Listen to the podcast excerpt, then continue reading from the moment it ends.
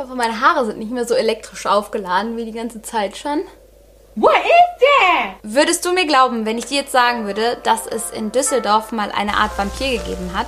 Nee, ich würde mir wahrscheinlich auch nicht glauben, aber es war so. Alle nannten ihn nur den Vampir aus Düsseldorf. Und die Geschichte dahinter und wer dieser Vampir war und was sich alles dahinter verbirgt, das erzähle ich euch jetzt. Ihr Lieben, ich hoffe, es geht euch allen gut. Ich hoffe, ihr konntet heute ein paar Sonnenstrahlen genießen, seid vielleicht mal vor die Tür gekommen und begrüße euch ganz herzlich zu einer neuen Folge von Mord am Mittwoch. Und ich habe euch heute einen ganz speziellen Fall mitgebracht, aber das werdet ihr schon im Laufe der Folge selbst bemerken. Die Triggerwarnung findet ihr wie immer in der Folgenbeschreibung. Peter Kürten wurde am 26. Mai 1883 in Mülheim geboren. Das ist ein Stadtteil von Köln eigentlich gar nicht weit weg von hier, so einmal über die Brücke. Da, so. Und er war eins von 14 Kindern. Ihr könnt euch denken, 14 Kinder zu damaligen Zeiten und da war es ja auch so, dass er nur der Mann arbeiten gegangen ist und die Frau dann eben den Haushalt geschmissen hat und die Erziehung übernommen hat. Finanziell war das sehr, sehr schwer, da sich irgendwie über Wasser zu halten. 16 Leute in der Familie, die Hunger haben, 14 kleine Kinder, die da rumhopsen und einer, der arbeiten geht, das ist unterm Strich einfach zu wenig. Das Resultat war, dass Peter in total ärmlichen Verhältnissen aufgewachsen ist. Es heißt sogar, die Mutter hätte versucht, die Kinder krank zu machen oder ein, zwei Geburten zu verhindern, um nicht noch mehr Mäuler zu stopfen zu haben. Da widersprechen sich aber so ein bisschen die Quellen. Deswegen genießen wir diese Information mit Vorsicht.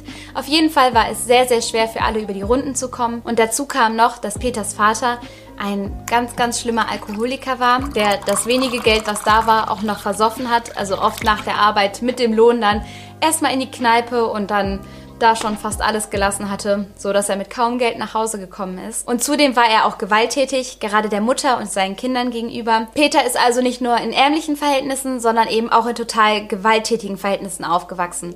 Es war normal für die Kinder geschlagen zu werden, es war normal zu sehen, wie der Vater die Mutter schlägt und gerade als einer der älteren Kinder hat sich Peter immer total verantwortlich gefühlt. Gerade was seine Mutter anging und seine ganzen Schwestern hatte er immer das Gefühl, er müsse sie irgendwie vor dem Vater beschützen und später guckt er dann auch immer, dass er mit dem Vater unterwegs ist. Also er guckt dann, dass er mit dem Vater bei der Arbeit ist, dass er mit dem Vater nach Feierabend unterwegs ist, so dass die Mutter und die Schwestern ihre Ruhe haben und nicht von dem Vater angegriffen werden können. Tatsächlich sind die Verhältnisse zu Hause so schlimm, dass er als Achtjähriger einmal versucht abzuhauen. Drei Wochen lang rennt er durch Köln, klaut hier und da was, begeht kleine Diebstähle, um sich irgendwie über Wasser zu halten bis er dann von der Polizei gefasst wird und wieder nach Hause gebracht wird. Und da musste ich kurz überlegen, so, ich weiß gar nicht, ob ich als Achtjährige schon meine Schuhe so zubinden konnte. Also, hoffentlich schon, aber wisst ihr, was ich meine? So, man hat da ja eigentlich ganz andere Gedanken im Kopf, als für sich selbst zu sorgen und dafür zu sorgen, dass man was zu essen hat und zu versuchen, sich ein Leben irgendwie in Köln aufzubauen, weit weg von seiner Familie. Ich finde, das zeigt schon, wie schlimm die Verhältnisse zu Hause waren dass du als Kind so auf eigene Faust dann da ausbrichst. Am Ende weiß man natürlich nicht, wie viel von der Gewalt, die Peter zu Hause erfahren hat, dann letzten Endes dafür verantwortlich waren, wie er geworden ist. Aber man sagt ja schon, dass so das Umfeld einen doch sehr prägt und wenn man eben mit ganz viel Gewalt aufwächst, dass man dann auch viel eher bereit ist, anderen gegenüber auch Gewalt anzuwenden. Peter entwickelte schon früh Gewaltfantasien. Die äußerten sich vor allen Dingen in Tierquälerei. Es wird gesagt, dass er einmal ein prägendes Erlebnis hatte, so als Sechsjähriger, als er einen Hundefänger dabei beobachtet hat, wie dieser zwei Welpen ertränkte. Das schien in dem damals noch sehr, sehr kleinen Peter diese Lust von Mord und Tod schon auszulösen. Später wird er sogar selber aussagen, dass er als Neunjähriger zum ersten Mal zwei Menschen getötet hat. Das kann man nicht 100% belegen, doch er beharrt darauf, es getan zu haben. Er erzählt immer wieder, dass er damals mit zwei Freunden auf einem Floß auf dem Rhein geschwommen ist und einen der Freunde vom Floß geschubst habe. Er wusste ganz genau, dass dieser nicht schwimmen kann und als der zweite Freund auch ins Wasser gesprungen ist, um dem ersten zu helfen, habe Peter das Floß über die Köpfe der beiden manövriert, sodass beide Kinder ertrunken sind.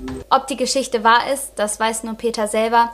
Auf jeden Fall hatte er schon immer Spaß daran, andere leiden zu sehen. 1894 verschlägt es die Familie von Peter dann in Richtung Düsseldorf. Der Vater, der damals als Sandformer gearbeitet hat, verhofft sich von Düsseldorf mehr Angebote, bessere Jobs, bessere Bezahlung und eine bessere Zukunft für sich und vielleicht auch für seine Familie. Ich weiß nicht. Ich glaube, eine bessere Zukunft für sich erstmal und Ja, 1897 beginnt Peter dann auch die Ausbildung zum Sandformer und arbeitet dann in derselben Firma wie sein Vater. Wie gesagt, er hat immer versucht, den Vater möglichst weit weg von der Familie zu halten und immer im Auge zu behalten, immer dabei zu sein, zu wissen, wo er sich gerade rumtreibt, damit die anderen ihre Ruhe vor ihm haben. Und trotzdem vergriff sich der Vater noch im selben Jahr an seiner ältesten Tochter und landete dann wegen Inzest für ein Jahr im Gefängnis. Doch auch Peters kriminelle Laufbahn nahm allmählich Fahrt auf. Und glaubt mir, das wird eine lange Laufbahn. So, also ich glaube, er hat am Ende, ich denke mal, die Hälfte seines Lebens im Gefängnis verbracht. Und das auch teilweise wegen Delikte, weshalb er so für so sieben Tage ins Gefängnis gekommen ist. Also ihr könnt euch vorstellen, wie oft er verhaftet worden ist. Er klaut nämlich damals bei seinem Arbeitgeber 100 Mark an Lohngeld. Und 100 Mark in dieser Zeit war unglaublich viel, also gemessen daran, wie schlecht es den Leuten allen ging, wie viele Kinder sie zu Hause sitzen hatten und wie hart die Leute gearbeitet haben, um so 100 Mark zu verdienen, war das eben schon eine krasse Tat. Und dann hat er das Geld gepackt und ist damit nach Koblenz geflüchtet. Dort hat er eine Prostituierte kennengelernt und einige Zeit mit ihr verbracht und dann haben die beiden so eine Rheinreise unternommen, also sind auf einem Schiff den Rhein runtergefahren und an einer Parkbank tatsächlich von der Polizei dann überrascht worden und er ist dann erstmal in Haft gekommen. Denn es wurde nach ihm gesucht. Er war ja für seine kleineren und größeren Diebstähle bekannt und ist dann dort direkt abgefangen worden. So kam er dann in Düsseldorf für zwei Monate in Haft und ist dann im August 1899 wieder freigelassen worden. Dann lernte er die ältere Frau M kennen. Tatsächlich war sie sogar ein ganzes Stück älter, denn Peter war zu der Zeit 16 und die Tochter von Frau M war auch 16. Auf jeden Fall hat eine Liebesgeschichte zwischen den beiden angefangen. Also ich weiß jetzt nicht, ob Liebe involviert war, aber es ging auf jeden Fall um Sex. Und da machte sich zum ersten Mal bemerkbar, dass diese Gewaltfantasien von Peter auch in seinen Beziehungen immer wieder Platz finden sollten. Irgendwann beschwerten sich sogar die Nachbarn, weil alles, was Frau M und Peter da irgendwie abzogen, war so laut und die Tumulte waren immer so groß, dass die Nachbarn gesagt haben, wir können, wir können das nicht mehr aushalten, das ist so laut, es stört uns, ist genug jetzt. Daraufhin trennte sich Frau M von Peter, womit der aber überhaupt nicht klargekommen ist. Er konnte einfach nicht locker lassen, er konnte nicht akzeptieren, dass er jetzt verstoßen wurde und so kam es, dass er eines Nachts ins Fenster von Frau M eingebrochen ist und sie dann nachts bedroht hat und gesagt hat, sie soll ihm den Haustürschlüssel geben, sonst würde er sie umbringen. Daraufhin landet Peter, diesmal für zwölf Tage, schon wieder im Gefängnis. In der nächsten Zeit kommt es zu jede Menge größeren und kleineren Verbrechen, Diebstahl, Einbruch, Brandstiftung, Drohungen und immer und immer wieder landet Peter dafür in Haft. Nach seiner letzten Haft kehrt Peter erstmal zu seiner Mutter zurück. Diese hat sich glücklicherweise mittlerweile von dem Vater scheiden lassen was zu dieser Zeit auch überhaupt nicht einfach für sie war. Doch nachdem der Vater im Gefängnis gewesen ist, war er noch brutaler, als er wieder nach Hause zurückgekehrt ist und die Mutter hat geschafft und ihre Taschen gepackt und sich da losgemacht. Auch für Peter ist die Zeit im Gefängnis nicht einfach. Damals waren Gefängnisse noch geprägt von Strafen, Züchtigungen, Hierarchien, Gewalt und immer und immer wieder kam es zu Prügeleien und Peter entwickelt in dieser Zeit sehr viele Rache und vor allen Dingen Gewaltgelüste. 1913 kommt es dann zu dem ersten Mord, der Peter Kürten nachgewiesen werden kann. Er bricht in ein Wirtshaus in Mülheim ein und damals war das so, aber ich glaube, das ist heute auch noch manchmal so, dass in Wirtshäusern unten dann der Ausschank ist oder das Restaurant und oben drüber lebt dann der Wirt, die Wirtin und die Kinder. Peter bricht also in diesen Wohnbereich des Wirtshauses ein und sucht danach etwas, was er klauen kann, sucht nach etwas, was er mitnehmen kann, streunt da so ein bisschen durch die Wohnung, bis er in ein Hinterzimmer kommt, in dem ein kleines Mädchen schläft. Es ist die neunjährige Christine Klein, die dort liegt und Peter erwürgt sie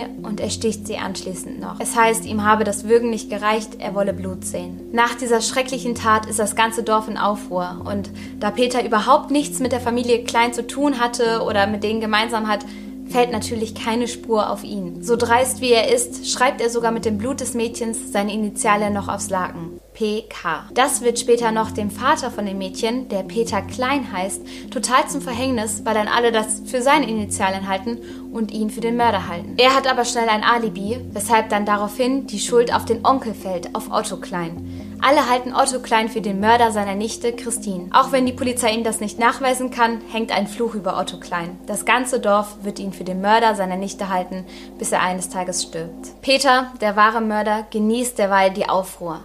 Er sitzt tatsächlich sogar in der Kaserne, während die Polizei kommt, einfach um alles zu beobachten. Er hat eine richtige Freude daran, das Entsetzen anderer Leute zu sehen, zu sehen, wie sie leiden, wie es ihnen schlecht geht, wie sie spekulieren. Er sitzt da, als wäre nichts gewesen und beobachtet die Szene, als wäre es ein Kino. So ähnlich ist es mit den Brandstiftungen.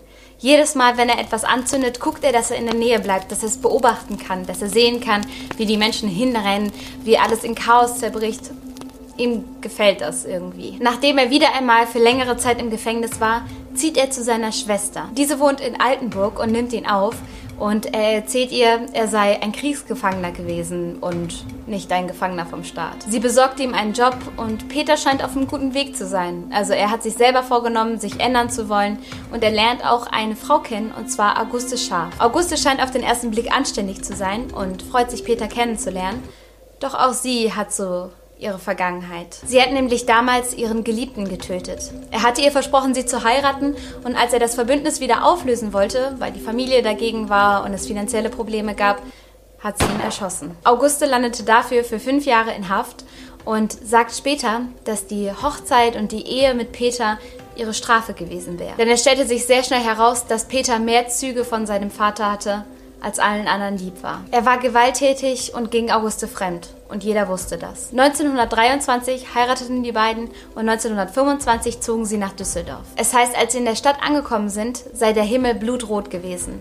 Das wäre ein Zeichen für Peter gewesen, er solle wieder mit dem Morden anfangen und wäre auf dem richtigen Weg. Auguste bekommt einen Job in einer Fischbraterei und sie ist eigentlich andauernd für mehrere Stunden weg. Die Schichten sind lang, oft arbeitet sie bis in die Nacht hinein und Peter nutzt diese Zeit, um in der Stadt herumzustreuen. Immer und immer wieder fängt er Affären mit irgendwelchen Frauen an, aber das reicht ihm nicht. Also er braucht diese Gewalt, um etwas spüren zu können. Und die Frauen nehmen glücklicherweise alle Reis aus. 1929 soll dann alles verändern. Peter Kürten, der später nur noch der Vampir von Düsseldorf genannt wird, beginnt seine schreckliche Mordserie und versetzt damit das gesamte Rheinland in Angst und Schrecken. Am 2. Februar, einem Sonntag, ist die 55-jährige Apollonia Kühn auf dem Weg nach Hause. Es ist ungefähr 21 Uhr, der Abend wird ein bisschen kühl und sie möchte schnell zu Hause ankommen. Peter verfolgt sie ein paar Schritte lang, bis er anfängt, mit einer Schere auf sie einzustechen. Doch wie durch ein Wunder, und es ist wirklich ein Wunder, überlebt sie. Doch leider kann sie der Polizei nicht wirklich helfen. Es war dunkel gewesen und mehr sagen, als dass es ein Mann war, irgendwo in seinen 30ern, mit einem dunklen Hut und mit einer schlanken Figur, kann sie nicht. Sie weiß nicht mehr, es ging alles so schnell. Sie hat also keine neuen Beweise für die Polizei. Wenige Tage später ist die kleine Rosa Orlinger, sie ist gerade neun Jahre alt, auf dem Weg nach Hause, nachdem sie mit einer Freundin spielen war. Es heißt, sie sei ein bisschen verträumt gewesen, sei ein bisschen vom Weg abgekommen, als plötzlich ein Mann ihr anbietet, sie nach Hause zu bringen. Es ist Peter Kürten. Er sagt ihr, sie solle einfach seine Hand nehmen und er würde sie sicher zu ihren Eltern bringen. Dann tötet er sie mit 13 Stichen seiner Schere. Nach jedem Mord reinigt er seine Klamotten, reinigt die Tatwaffen, achtet penibel darauf, keine Spuren zu hinterlassen und alles sauber erscheinen zu können.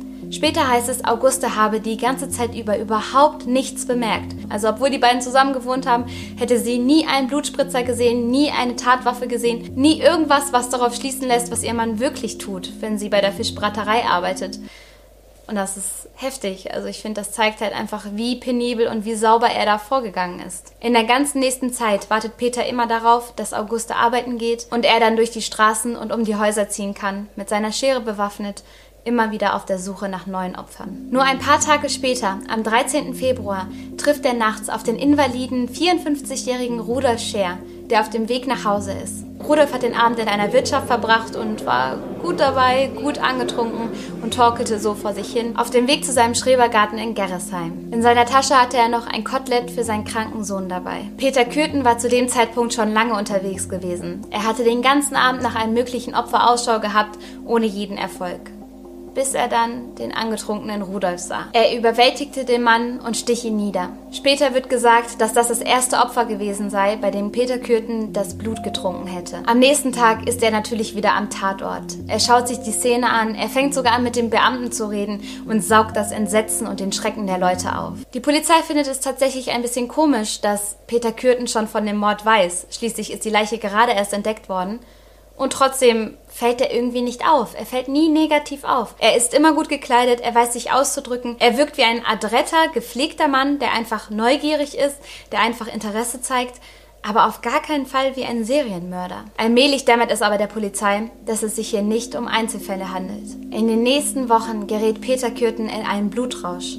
und richtet riesigen Schaden an. Seine Mordserie umfasst neun Opfer. Das jüngste ist gerade mal fünf Jahre alt. Alle Morde aufzuzählen, würde hier ein bisschen den Rahmen sprengen. Auf jeden Fall waren es meistens Frauen. Oft hat er seine Opfer erstmal angesprochen, ihnen erstmal irgendwie ein gutes Gefühl gegeben, bis er sie dann überrumpelt hat und niedergestochen hat. Seinen Namen hat er übrigens davon, dass er einen Schwan getötet hat und diesen komplett leer getrunken hat. Also das Blut des Schwanes bis zum letzten Tropfen getrunken hat.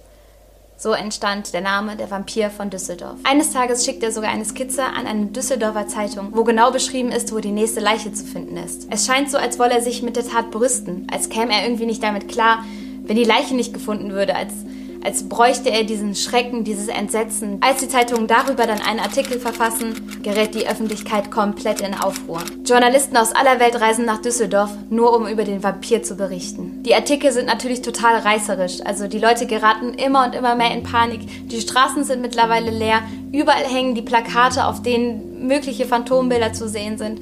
Alle haben Angst. Das alles geht mehr als ein Jahr lang so bis am 14. Mai 1930 die Wende kommt. Peter Kürten treibt wieder umher. Er hängt irgendwie am Düsseldorfer Hauptbahnhof, schaut sich die Leute an, sucht nach neuen Opfern und treibt ein bisschen durch die Gassen. Dann trifft er auf Maria Butlies. Sie ist irgendwie ein bisschen lost, kann man sagen. Also sie weiß nicht so richtig, wohin mit sich, sie ist arbeitslos und so ein Dude folgt ihr, also sie fühlt sich auch ein bisschen bedrängt. Und Curtin bietet ihr dann heldenhaft seine Hilfe an und verscheucht den Typen nimmt Maria mit nach Hause und ist dann selber der Typ, der sie dann bedrängt. Er sagt, Maria könne bei ihm schlafen und er versucht ihr immer näher zu kommen. Doch die hat ein ungutes Gefühl bei der Sache und sagt, hey, das ist mir alles zu viel, ich möchte lieber in irgendeine soziale Einrichtung, ich möchte hier weg. Köthen sagt ihr, er würde sie in ein Mädchenwohnheim bringen und als die beiden dann durch einen Waldabschnitt gehen, angeblich auf dem Weg zu dem Wohnheim, vergewaltigt er sie und fängt an, sie zu würgen. Aus irgendeinem Grund lässt er aber dann doch von ihr ab